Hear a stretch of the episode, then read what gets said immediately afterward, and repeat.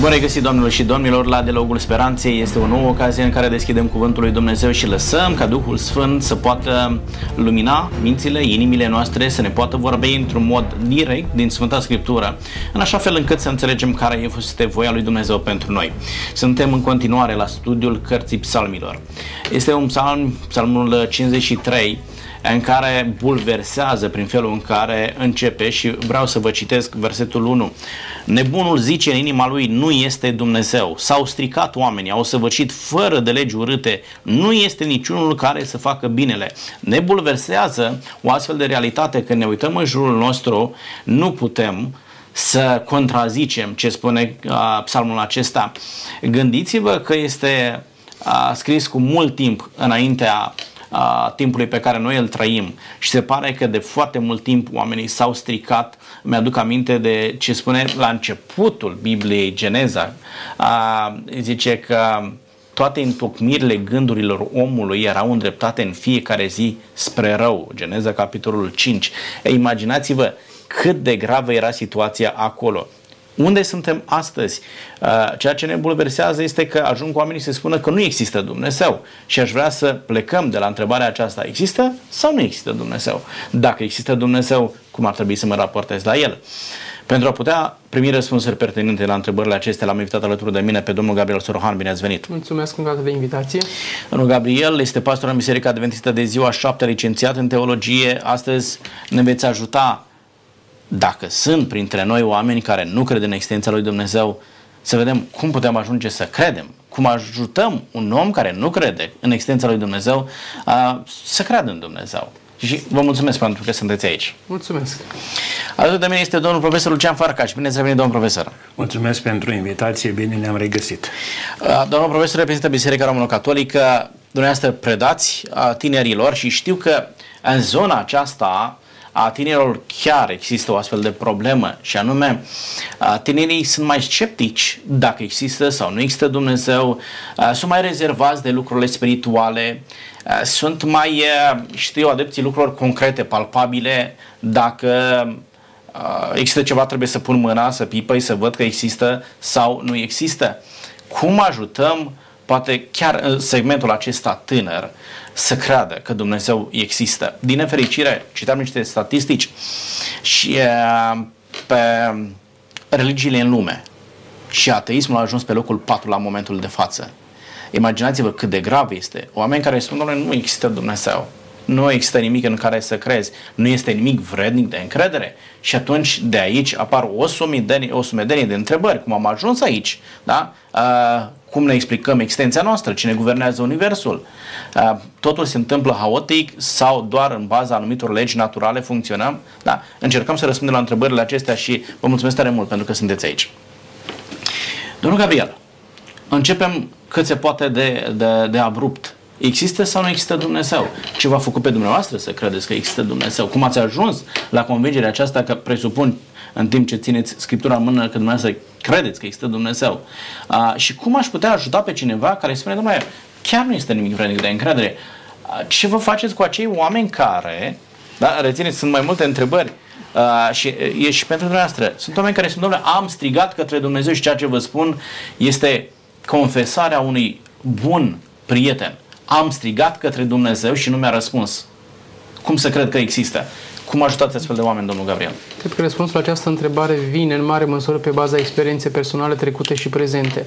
Dacă în trecut sau prezent am avut parte de situații nefericite și, cum a spus, stric către Dumnezeu sau către acea forță superioară mie și văd că parcă nu, nu, nu, nu, nu emite niciun semnal către mine, ajung să spun cu, nu știu, cu mânie, cu repulsie că nu există Dumnezeu. Dacă la fiecare pas, când fac câte ceva și pac, se întâmplă ceva după cum aștept, da, peste tot este Dumnezeu, peste tot îmi răspunde, peste tot mă călăuzește, peste tot îmi face.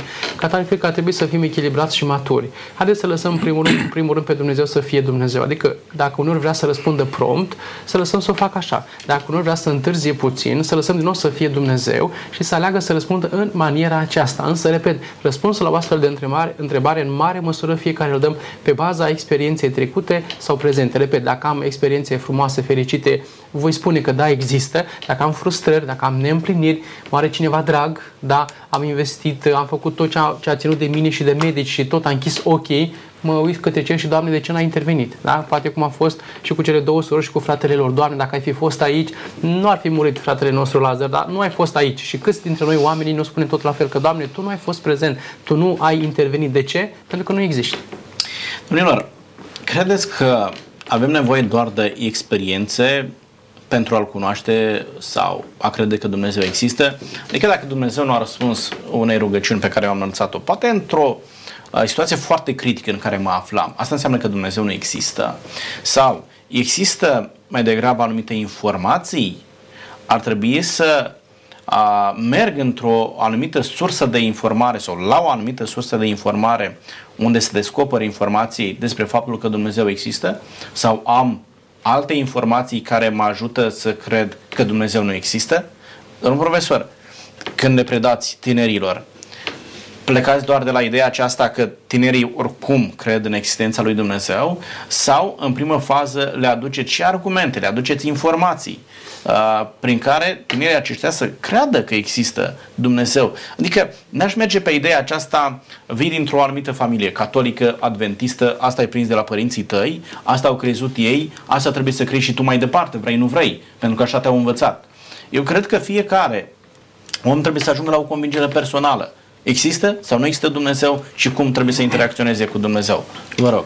Cu siguranță că generațiile de astăzi, mă refer la cele din secolul 20, dar afectează și generația din, de la acest început de secol, uh, toate aceste generații, cât privește credința în Dumnezeu, convingerile religioase sunt debitoare deja mișcărilor. Din secolul XIX, critica la adresa religiei, la adresa bisericii, uh, un Feuerbach, un uh, Nietzsche, dar și alții, după aceea critica marxistă, Uh, religia și toată credința și biserica, toate sunt forme prin care îi țin pe oameni în ascultare, în cumințenie, să nu se ridice împotriva supritorilor și așa mai departe. Problema este, cred eu, de altă natură.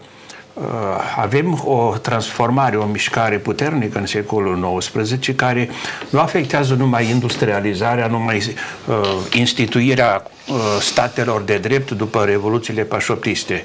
Uh, sunt profunde schimbări, transformări și în viața religioasă. Acum că este mai creștină, că este uh, și de altă natură, dar la noi în Europa, că suntem în Europa, că este estul sau că este răsăritul, uh, apusul, Uh, totuși și Europa era creștină, încă era creștină. Ori, modul în care biserica și bisericile au reacționat față de schimbările, mai ales economice, când într-o speranță uh, bazată pe progresul industrial, uh, progresul economic, se spera o viață mai bună, nu numai după moarte în cer, ci și chiar aici pe pământ, ei, lucrurile acestea au fost dezamăgite. Dar în funcție de cum s-a implicat biserica față de aceste transformări politice, economice, a fost și reacția oamenilor. O, aici nu avem timp să facem diferențiere, dar uh, pozițiile au fost diferite. O poziție a avut Biserica Romano-Catolică, de exemplu, pentru o enciclică uh, socială, Leon al XIII-lea, 1891, acum și avem aniversar, pe 15 mai. Într-un fel a reacționat Uh, biserica protestantă, uh, luterană de altă natură, complet altfel, și altfel a reacționat biserica răsăriteană, creștinismul, uh, sigur, ortodox. ortodox. Este foarte interesant față cu, cu de, mult, de revoluția industri- da, industrială. Da, deci față de aceste schimbări. Biserica protestantă mai, nu numai că a fost indiferentă, a frânat Asta ce s-a întâmplat. Uitați-vă unde sunt cele două zone mai mari de ateism astăzi. Este Praga și Berlinul. Zonele cele mai atee sunt... Ce, ce anume spuneți că a frânat? Uh, era nevoie de o, o reformă și din partea bisericii față sau o, o schimbare de gândire, de atitudine față de aceste transformări față de aceste schimbări politice și, și economice. economice. Mm-hmm. Ori, Biserica Protestantă mai degrabă, nu numai că, nu, nu e nevoie de schimbare, pentru că în structurile pe care le avem, uh, liderii reprezintă și împărăția lui Dumnezeu și împărăția pământească. dacă e și Dumnezeu prezent și împărăția Lui, e perfectă, nu e nevoie de schimbare. Orice schimbare trebuie oprită. Sunt probleme mai, mai complicate. Dar fapt este că, uh, mai ales muncitorii mea, în condițiile acelea foarte dificile, văzând că biserica nu intervine pentru ameliorarea condițiilor de viață, au spus, o astfel de biserică nu mă interesează. Nici Dumnezeul acestei biserici sunt probleme foarte dure, foarte dificile. Din contra, acolo unde, să spunem, biserica a intervenit pentru cauza muncitorilor, în, sigur că a intervenit mai mult în predică, în învățătură, sigur în da. promovarea drepturilor, valorilor, politică, uh, drepturile, să spunem, la salariu, drepturile la condiții de muncă umane, drepturile la asigurări și așa mai departe. Acolo, sigur, uh, sau uh, sunt alte evoluții, alte uh, semne. Ori, Uh, care a fost, uh, și eu mă gândesc la situația noastră locală. Cineva, dacă vrea să creadă în Dumnezeu, două... O, Doar o, o paranteză să fac aici, pentru că uh, sunt implicate trei biserici, protestantă, catolică și ortodoxă. Nu este biserica ortodoxă prezentă aici, nu este reprezentată, nu pentru că nu vreau eu să fie, este invitată, dar uh, au refuzat. Uh, dar n-aș vrea să discut problema Bisericii Ortodoxe, ci romano-catolică și uh, protestantă. Uh, pentru că ați spus că Biserica Protestantă a, a frânat. Din ce știu eu, uh, și biserica pe care o reprezint, întotdeauna da, a fost o promotoare o promotoare a capitalismului, a dezvoltării și continuă să fie. Întotdeauna biserica a fost interesată de felul în care credinciosul se raportează la problemele statului și în același timp la responsabilizarea membrilor bisericii față de evoluția benefică a statului. Adică în momentul în care tu existi ca și creștin, nu existi într-un cerc închis doar în biserica ta. Ai o responsabilitate socială.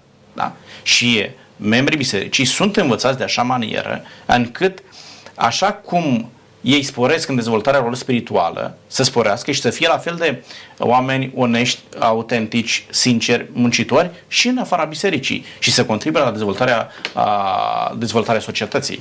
Da, da, dar trebuie să scoatem în evidență în mod necesar diferența că uh, referința mea este la biserica veche, protestantă, luterană, reformată, nu la comunitățile dumneavoastră, la bisericile pe care le conduceți. Pentru că dumneavoastră nu sunteți luterani. Sau Dacă este vorba doar de da, Biserica da. Luterană, e altceva. Dacă da, vorbim de protestanți în general, deci, este, da, este cu totul da, și totul altceva. Protestanții de felul comunităților unde sunteți și păstoriți, da. uh, nu, nu, nu erau de impact în secolul XIX. Ele s-au dezvoltat mai specific. Erau la începutul, da, da, la, la începutul dezvoltărilor. Da, da. da. La, la asta mă refer, mai degrabă de neoprotestanți da, în da. zona aceasta. Ei, da? Ori, uh, ce se întâmplă când biserica, și eu spun chiar teologia, evanghelică, eu am experiența din Germania, abia după al doilea război mondial, după ce s-a mai curățat de nazism în parte, pentru că a fost foarte decimată biserica de Hitler și de nazism, abia pe anii 60, când a început la noi Conciliul al doilea din Vatican, după asta apare și acest interes chiar în teologie pentru chestiunea socială. Dar la această dată deja o bună parte din credincioși, din populație și mai ales muncitorii mea, era uh, distanțată de biserică. Și de aceea, distanțându-se de biserică și de cele religioase și, și de Dumnezeu. Dumnezeul acestor... Păi, gândiți-vă că Hitler a exploatat foarte aiurea. Tot și, toate atentatele care n-au reușit, Hitler le-a exploatat și a spus, vedeți că Dumnezeu mă are în pază. Deci eu cu politica mea sunt pe drumul cel drept. Ori când a, și au fost vreo 40. Și a spus, Păi dacă și ăsta, ce Dumnezeu a avut Hitler dacă s-o sinucis? Gata, am terminat-o cu ideologiile. Ne facem noi drumul nostru, nu alegem noi drumul nostru. Adică situațiile sunt foarte complexe De istoric. ce spuneți dumneavoastră? Asta este cauza pentru care unii una oameni dintre, au spus, una da, una dintre, dintre da, uh, pentru care au spus, nu există Dumnezeu. Uh, întorcându-ne la Scriptură, ce zice David, nebunul zice în inima lui nu este Dumnezeu. Adică e o nebunie, e o încumetare să ajungi să spui nu există Dumnezeu. Problema se pune cum anume îi ajutăm pe oameni, da? cei care credem în Dumnezeu, îi ajutăm să înțeleagă că ei greșesc atunci când spun nu există Dumnezeu. Care sunt uh, poate câțiva pași pe care ar trebui să-i facem împreună cu enoriașii sau cu oamenii care nu fac parte din biserica noastră, dar știu că ești un uh, lider religios, da? Și uh, spune, uite, domnul Gabriel, ajutați-mă și pe mine să înțeleg. Uh, pentru că am trecut prin diferite dezamăgiri, așa cum spuneați dumneavoastră, în funcție de experiențele pe care am avut, sau nu neapărat am avut o dezamăgire, dar nu am avut niciodată uh, o convingere, n-am avut, uh, n-am intrat în posesia unei informații, uh, n-am intrat în posesia unei argumentări care să mă facă să înțeleg că există Dumnezeu. Cum uh, îl ajutați un astfel de om?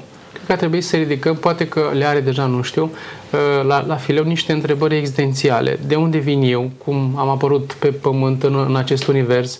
Viața mea, dacă nu a fost presărată cu evenimente nefericite și poate așa va fi toată viața mea. Am de toate, mă bucur, sunt sănătos și mor de moarte bună. Ci că interesantă expresia aceasta, să mor de moarte bună. Dar într-un final, după Se ce... poate și de moarte rea. nu Da, știu. e ok. Așa, voi închide ochii. Ce va fi după aceea? Credem în acele credințe orientale și nu mai ne reîncarnăm într-un patruped, mă reîncarnez uh-huh. într-o furnică sau în altceva, în, în altă insectă sau așa mai departe.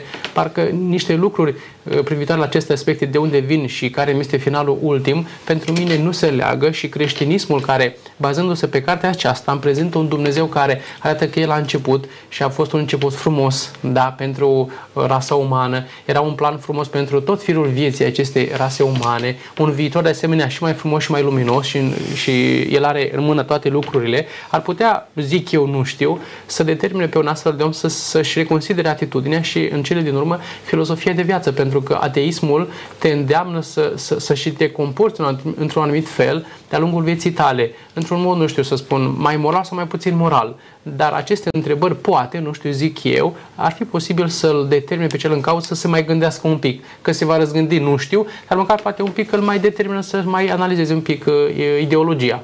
Adică să-și pună întrebări esențiale cu privire la el, Exact. domne, de unde vin eu. Și, dar poate să zic că, îmi zice tata Darwin că am venit din într-o maimuțică. Păi compar Și este... teoria creaționistă, evoluționistă da. sau altă latură a științei, pot să compar, trag linie și văd care este mai, mai e, satisfăcătoare. Mai convenabilă, nu? Da, și la urmă, urmei, totuși, omul este, cred că, de o ținută mor- și morală aparte. E adevărat că bărbații au păr pe, pe față, dar n-aș crede că acesta este motivul pentru care să cred că mă trag din maimuță. Da, adică am niște pretenții de la mine, am niște așteptări. Nu că nu văd de lungul nasului, dar nici să cred că, mă, că provin dintr-o primată de felul acesta. Ne acceptăm uh, identitatea pe criterii de utilitate, domnul profesor? E mai util să cred că m-a creat Dumnezeu sau că am venit din maimuță? Pentru că și acolo sunt uh, anumite avantaje. Uh, Pentru că ce se întâmplă în momentul în care cred că eu vin din Dumnezeu o anumită responsabilitate față de Dumnezeu și față de lucrurile pe care le fac. Dar dacă eu cred că vin din maimuță, față de cine am responsabilitate? Față de înaintașul meu, a, m- maimuța. Adică trebuie să gândim și în termenii aceștia. Și unor oameni le convine să nu aibă a, o responsabilitate față de ceea ce fac. Adică nu voi da socoteală nimănui. Dacă eu cred că Dumnezeu m-a creat, cred că într-o zi va exista o zi de contelor când va trebui să stau înaintea lui Dumnezeu și să spun, Doamne, n-am făcut asta pentru că sau am făcut asta deoarece. Dar dacă nu există un Dumnezeu, n-am înaintea cui să vin să dau socoteală pentru viața mea, așa că funcționează sloganul este viața mea și fac ce vreau cu ea, nu? Cum este? Pe ce criteria ne acceptăm identitatea? Aș face o comparație cu fenomenul dezrădăcinării. De exemplu, foarte mulți cetățeni, concetățeni de-ai noștri, din N motive, cu siguranță că cele mai multe de ordin uh, economic, s-au dezrădăcinat din vatra aceasta și au plecat la distanțe uh, imense și ca să se înrădăcineze acolo. Sunt atâția factori și atâtea, spunem, atâtea riscuri. Uh, fac referință la marele cardinal și teolog Walter Kaspar, de la care mi-aduc aminte uh, o observație. El vorbește de trei șocuri care a zdruncinat omenirea. Uh, a rupt-o de rădăcini de echilibru. Primul șoc, Copernic. Uh, Pământul era în centrul Universului și omul era buricul Pământului. Uh-huh. Teoria asta l-a dus undeva la margine că Pământul e atâta. Soarele care este... Nu oprim aici, da? Deci să-l împingi din centru Universului pe om la, uh, peri- periferie. la, la margine. Al doilea, Uh, Biblia, tradiția iudeo-creștină, ne tragem și Dumnezeu ne-a voit pe fiecare crea după chipul și asemănarea Lui. Mândria justificată, origine divină. Uite, Darwin și zice, bă, nu stabilim cam de, de care mai muță strămoșul tău. Cum adică eu? origine divină și ajung rezultatul. Și al treilea șoc mare, uh, nu mai suntem în centrul Universului, nu mai avem origine divină, dar măcar avem libertate. Vine Freud și reduce libertatea aproape la zero. Deci fără, fără, fără.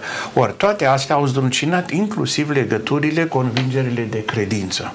Parcă dacă uh, am crezut până acum în Dumnezeu care ne așează în centru, da? ne dă sânge divin, Hristos, ne hrănim cu sângele lui Hristos și așa mai, și suntem liberi, oameni noi. Da? Da. Ei, uite că acum uh, toate acestea, pe toate acestea le-am pierdut. În cazul acesta are dreptate Feuerbach și mai ales Nietzsche, dar chiar e mort.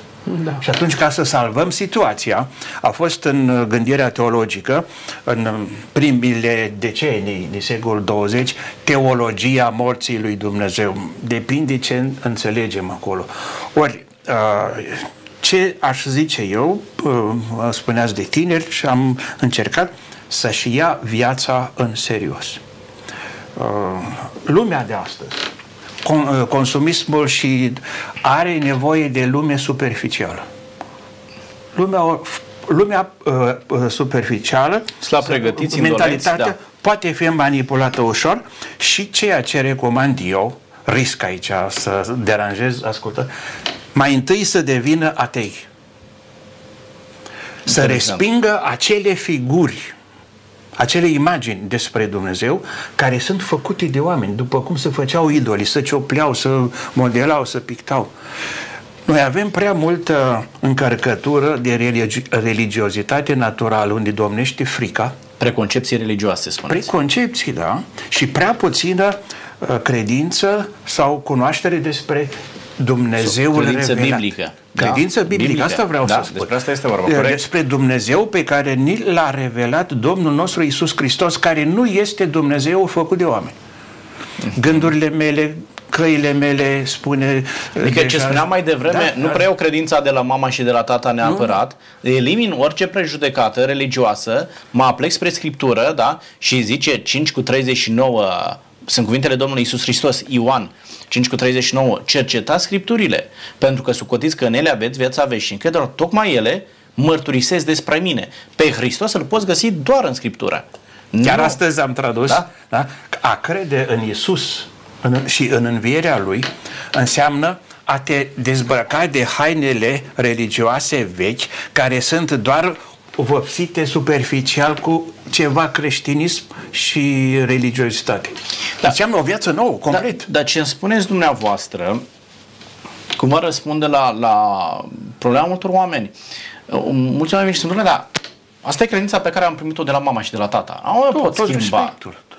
Adică da, da. Dar dacă mama și tata a greșit în felul în care au, au uh, crezut, Tocmai. eu trebuie să fiu condamnat să cred în mod greșit cum a crezut mama și tata, sau mai degrabă am responsabilitatea ca prin propria mea gândire să-mi formez propria mea convingere pe baza Sfintelor Scripturi. Nu mai degrabă uh, aș merge pe varianta aceasta, pentru că ce se întâmplă? Zice Habacuc, cel neprihănit va trăi prin credința lui, da? Nu prin credința mamei, nu prin credința tatălui. Ezechiel, capitolul 20, spune tatăl nu va purta nelegiuirea fiului, nici fiul nu va purta nelegiuirea tatălui său. Adică nu voi putea veni înaintea lui Dumnezeu și să spun, Doamne, așa am prins de la mama și de la da. tata, așa am făcut și eu. Legat de tradiții, eu le-aș spune așa, într-un dialog uh, prietenos ironic.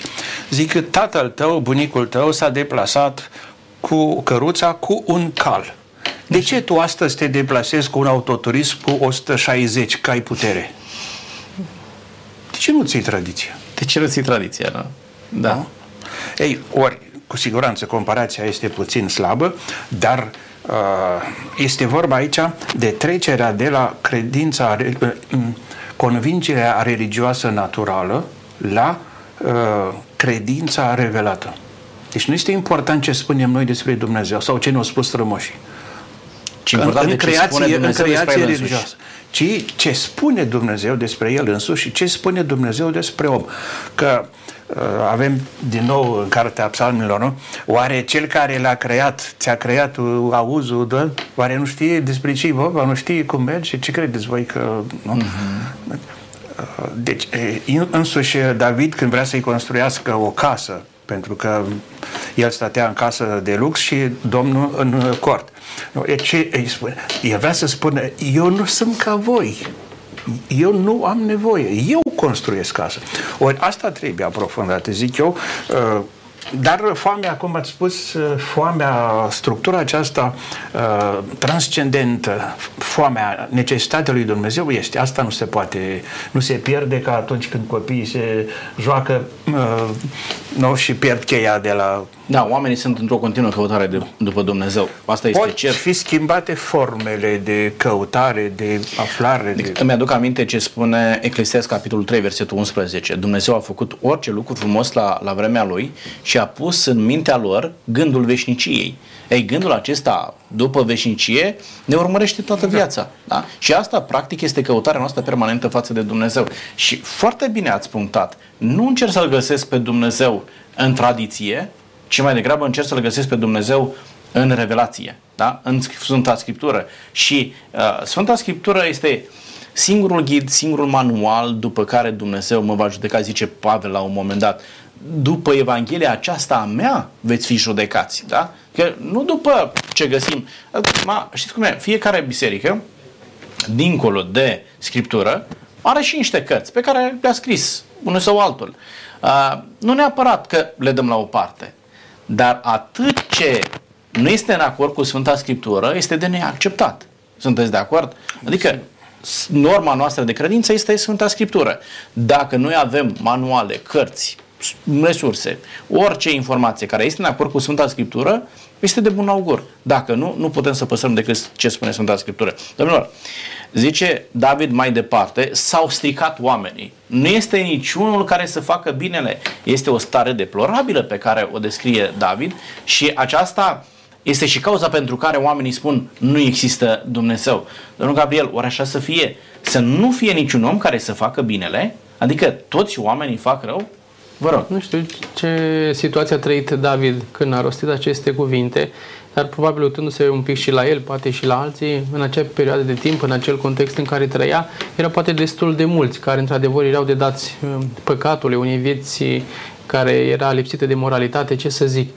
Însă, pe ansamblu, și astăzi, dacă ne uităm în stânga, în dreapta, putem să vedem mult rău, multă imoralitate, da, multe, multe lucruri rele. Însă n-aș crede că Dumnezeu nu mai are puterea ca să găsească oameni pe care să-i schimbe și pe care să-i determine să se gândească la El. Dar un, un general pe care îl constatăm noi, nu înseamnă că așa și este. Asta este constatarea lui David, pe care Biblia ne-o consemnează.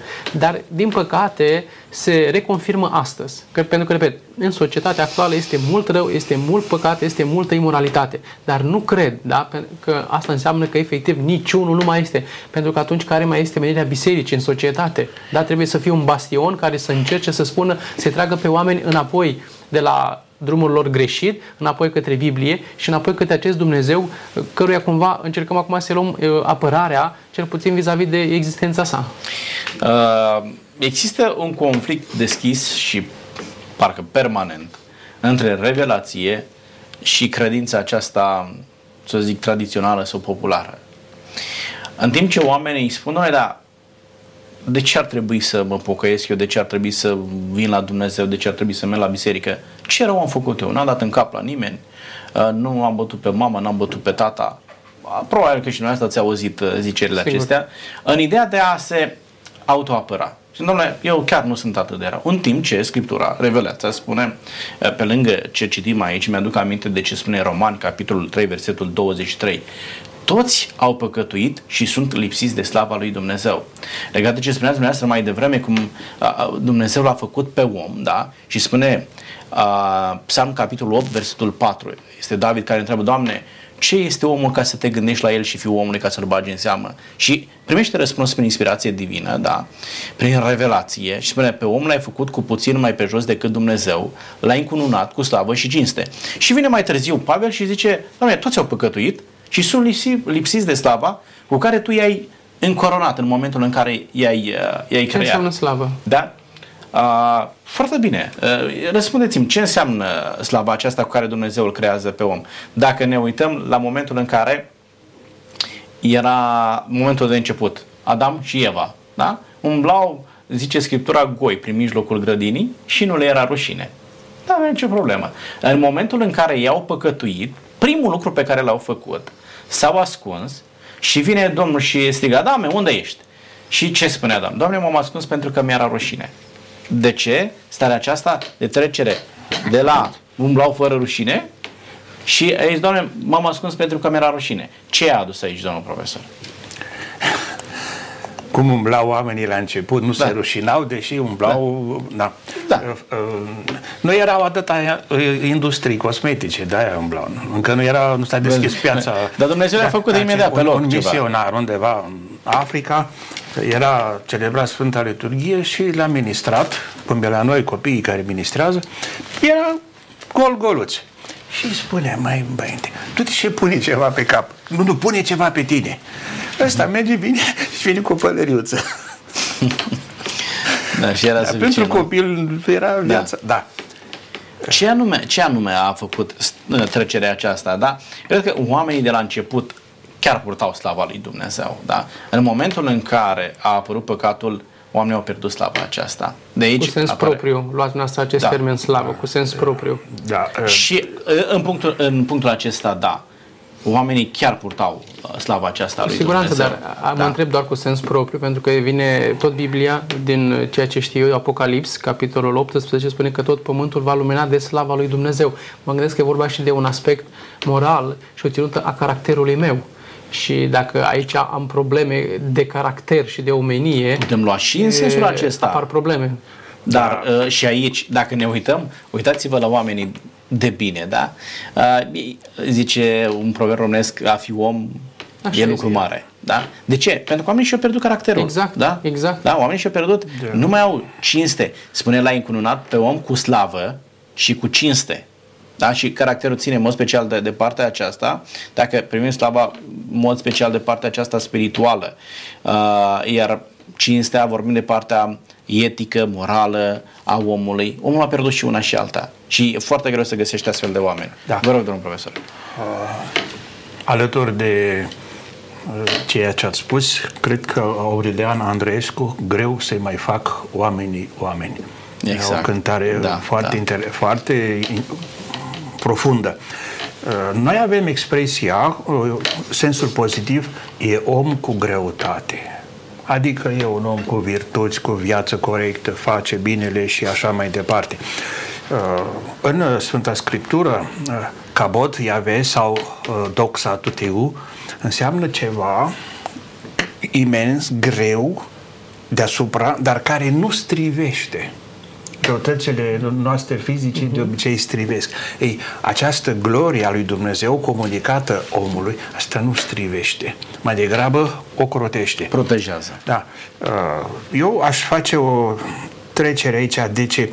Mai întâi, uh, uh, când toți s-au stricat cu toții. Da? Sigur că aici nu este o contabilizare, fiecare să se scrie acolo la recensământ și nu găsești niciunul. Este mai degrabă uh, fenomenul Generalizat. larg răspândit. Și aici mi se pare mie, noi că trebuie să acordăm uh, importanță la faptul că în secolul XIX, secolul 20, exista o elită care punea problemele acestea, uh, da, au, l-au îndepărtat pe Dumnezeu în diferite forme de gândire, au creat omul nou sau alte, alți monștri care... Problema care este astăzi? De ce ni se pare că într-adevăr este multă răutate?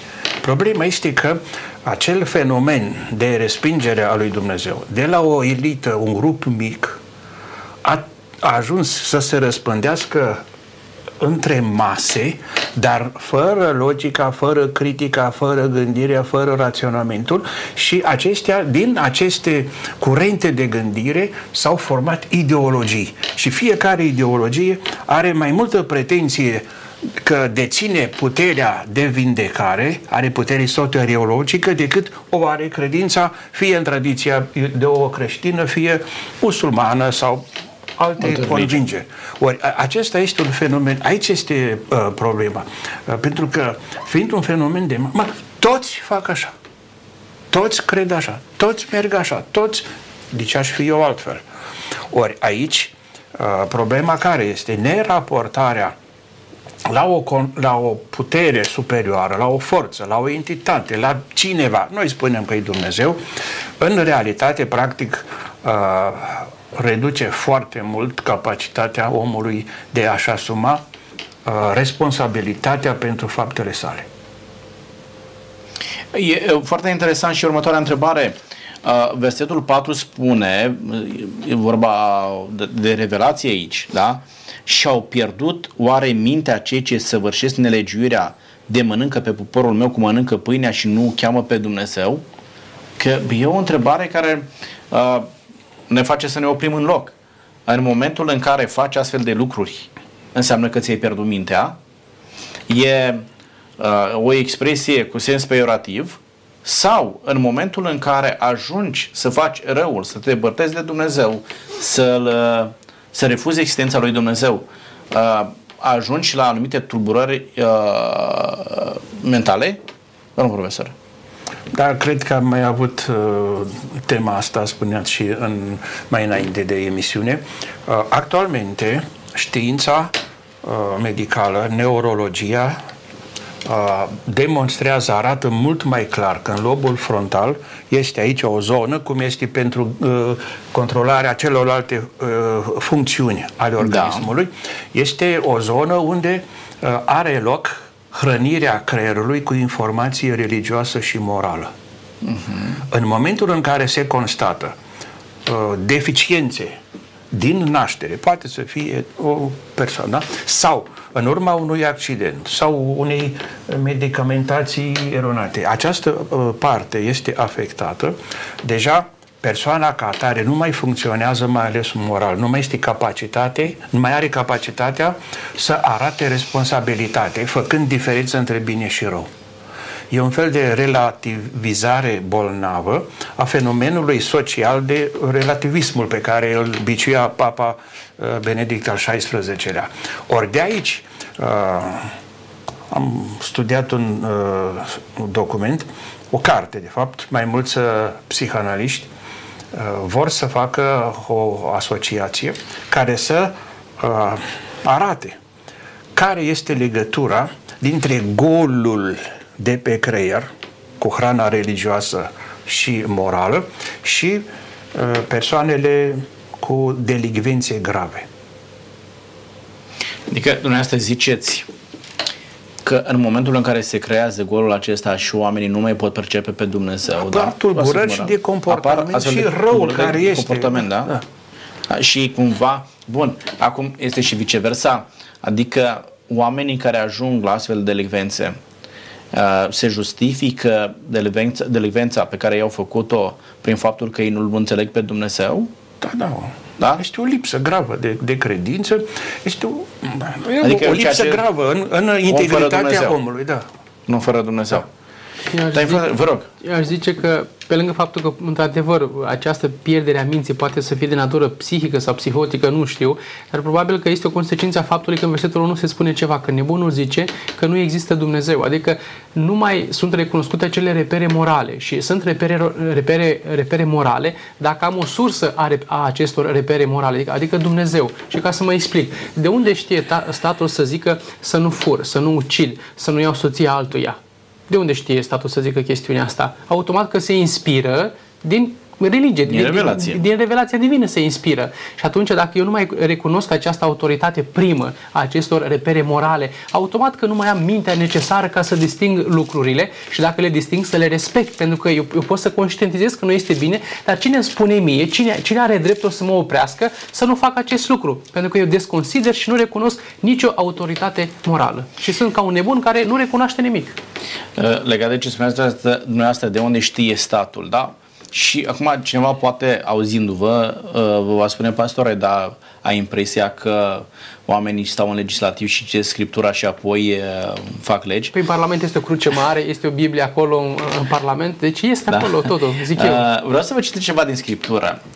Vreau să nu redau pe din afară ca să, să înțeleagă oamenii că citesc din Scriptură. Romani, capitolul 2, versetul 14. Când neamurile măcar că n-au lege, fac din fire lucrurile legii. Prin aceasta ei, care n-au lege, își sunt singuri lege. Ei dove- și ei dovedesc că lucrarea legii este scrisă în inimile lor, fiindcă despre lucrarea aceasta mărturisește cugetul lor și gândurile lor, care sau se învinovățesc sau se dezvinovățesc între ele. Da? Și vorbim aici despre revelația lui Dumnezeu în natură sau în creație. Da? Uh, 1 cu 19, tot aici spune Romani, fiindcă ce se poate cunoaște despre Dumnezeu, le este descoperit în ei, căci le-a fost arătat de Dumnezeu. În adevăr însușile nevăzite lui Dumnezeu, puterea lui veșnică, Dumnezeiria lui se vă lămurit de la facerea lumii când te uiți cu băgare de seamă la ele, în lucrurile făcute de el. Așa că nu se pot dezvinovăți. Cu o condiție, dacă îmi permiteți. Vă rog. Conștiința asta nu le fie e, tocită. Pentru că Dumnezeu în ei nu are cum să se descopere dacă conștiința mea s-a tocit. Este adevărat. Doar că Dumnezeu ce vorbește? Sunt uh, aici, ce spune? Sunt unii oameni care spun, domnule, eu n-am avut posibilitatea să țin în mână o scriptură, n-am avut posibilitatea să-L cunosc pe Dumnezeu, acesta este motivul pentru care am ajuns aici. Dar Scriptura ce ne spune? Nu există om de pe fața pământului căruia Dumnezeu să nu-i se fi revelat într-o anumită formă. Fie prin creație, da? Fie prin cuvântul scris, exact. fie prin cuvântul, uh, cuvântul întrupat prin Isus Hristos. Adică orice om, la un moment dat în viața lui, s-a întâlnit cu Dumnezeu într-un, într-una din cele trei forme pe care le-am amintit. Oamenii de unde știu că nu e bine să fur? Nu, poate nu s-au dus la Scriptură cei din legislativ. Neapărat, deși sunt oameni în legislativ care citesc, sunt în Scriptură.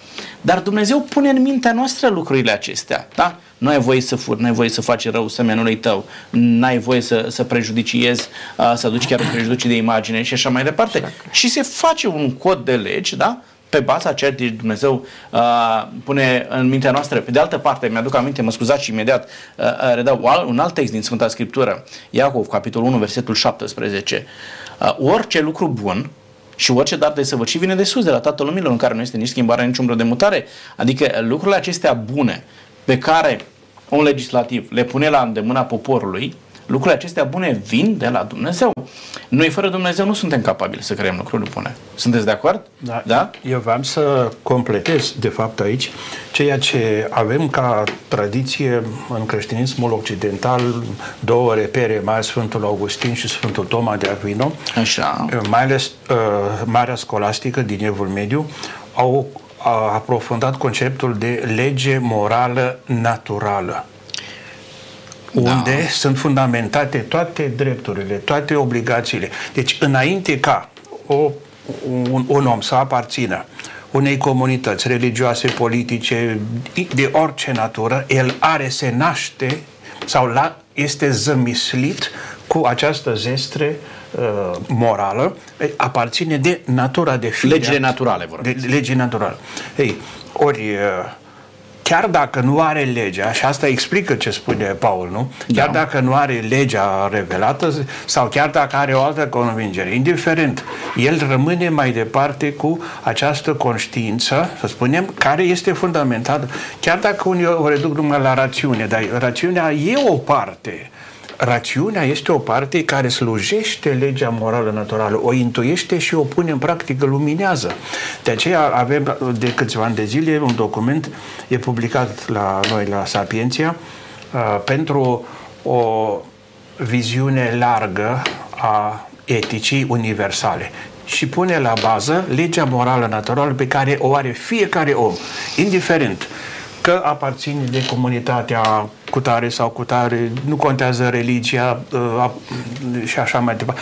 Pentru a ajunge la un uh, consens comun, da, avem, avem o ultimă, să spune, dincolo de Dumnezeu, sau Dumnezeu ne-a lăsat o ultimă instanță care nu este a noastră, dar ne este dată. Și aceasta este numită legea morală naturală. O avem toți fiecare. Descoperirea lui Dumnezeu în conștiința omului, da? Vă rog. Mi-ați permite așa o întrebare către domnul profesor. Vă rog. Dacă eu am legea și conștiința mea pe baza acestei teologii naturale, altul o are pe a lui, care să fie punctul comun sau un numitor comun la care să ne raportăm ca să știu le, conștiința mea sau, sau teologia mea naturală este da, asta nu, corectă? legea sau? morală, nu teologie morală. Legea morală naturală.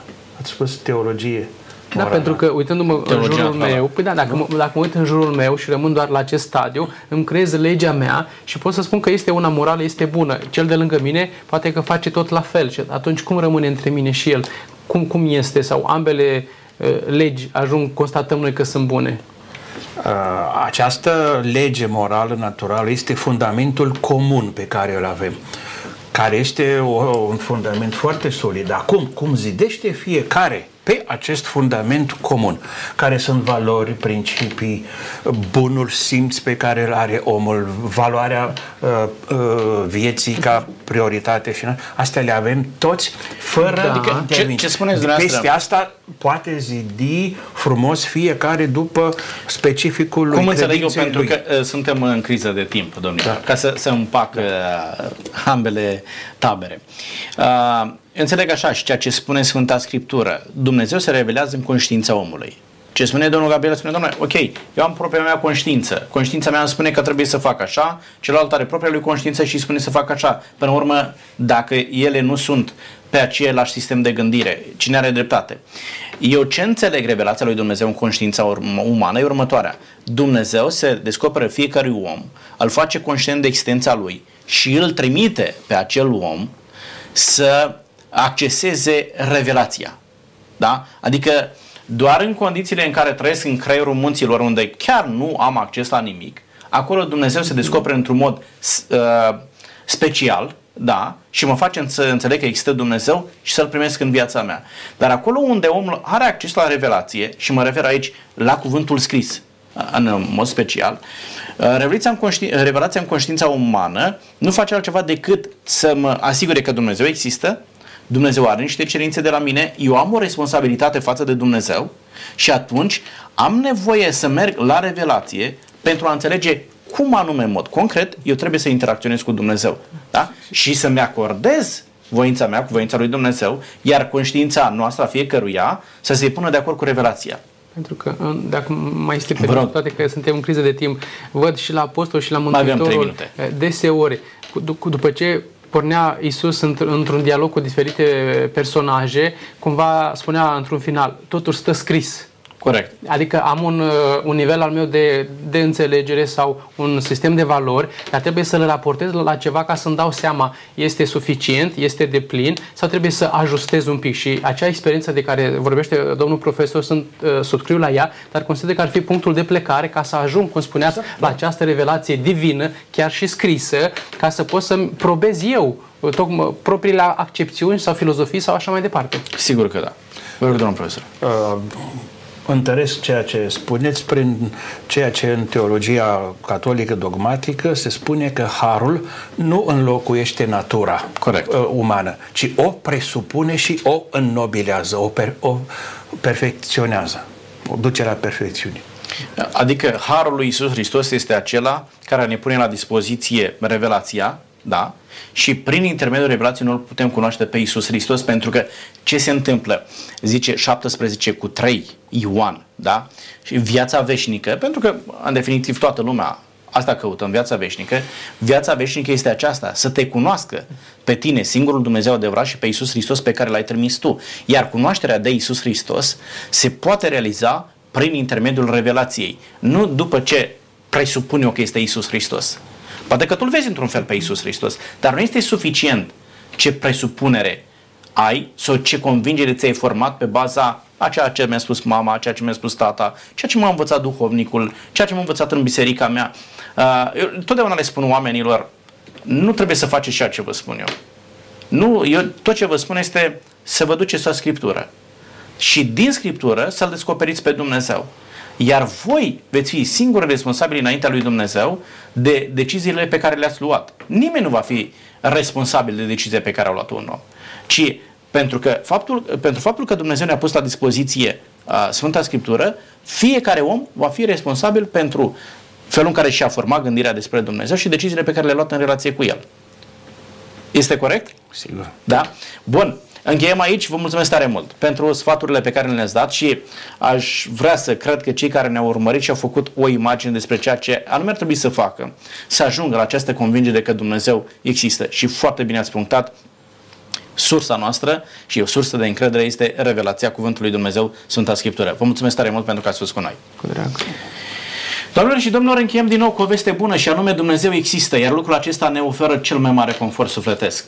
Nu există bucurie, fericire mai mare să știi că există o forță superioară ție, o forță exterioară ție, o forță care se îngrijește de tine permanent, este acolo să aibă grijă de tine și mai mult decât atât. Este acel Dumnezeu care, pentru ca ție să-ți fie bine, nu doar pe pământul acesta, ci să-ți fie bine veșnic, acel Dumnezeu a fost dispus să moară pentru ca tu să trăiești și nu doar pe pământul acesta, ci să trăiești veșnic. Dorința noastră pentru fiecare dintre dumneavoastră este să descoperiți acest Dumnezeu, să credeți în El, să mergeți alături de El pe pământul acesta și să vă bucurați de prezența lui Dumnezeu în veșnicia pe care Dumnezeu a pregătit-o pentru fiecare dintre noi. Până data viitoare, Dumnezeu cu noi.